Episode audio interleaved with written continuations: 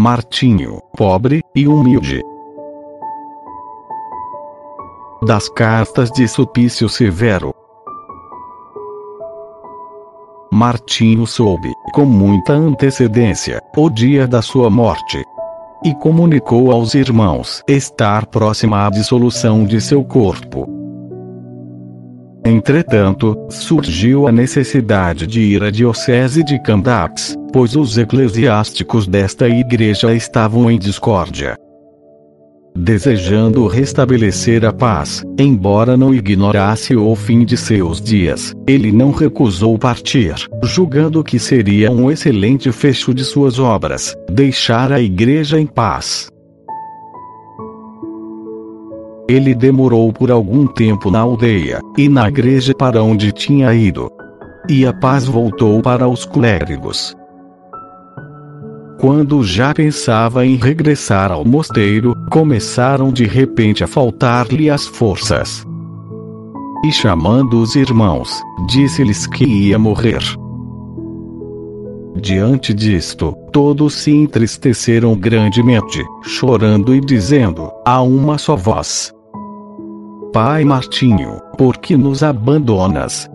A quem nos entregas, desolados? Lobos vorazes invadem teu rebanho. Se o pastor for ferido, quem nos livrará de seus dentes?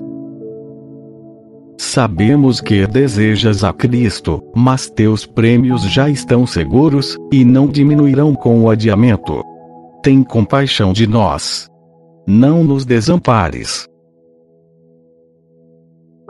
Comovido com estas lágrimas, ele que sempre tinha tido entranhas de misericórdia, também chorou, segundo contam. Voltando-se então para o Senhor, respondeu aos queixosos somente com estas palavras: Senhor, se ainda sou necessário a teu povo, não recuso o trabalho.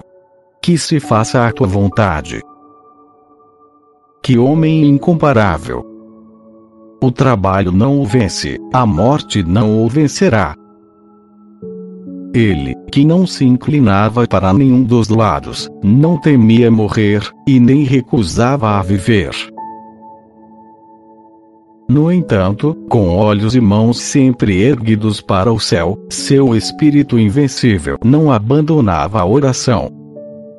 Quando os presbíteros, que se haviam reunido junto dele, lhe sugeriam que aliviasse o frágil corpo, virando-o para o lado, ele disse: Deixai-me, deixai-me, irmãos.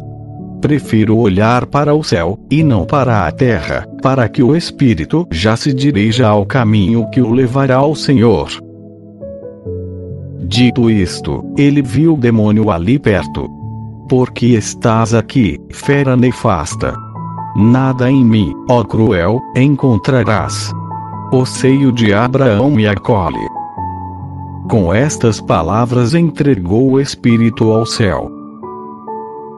Martinho, feliz, é recebido no seio de Abraão. Martinho, pobre e humilde, entra rico no céu.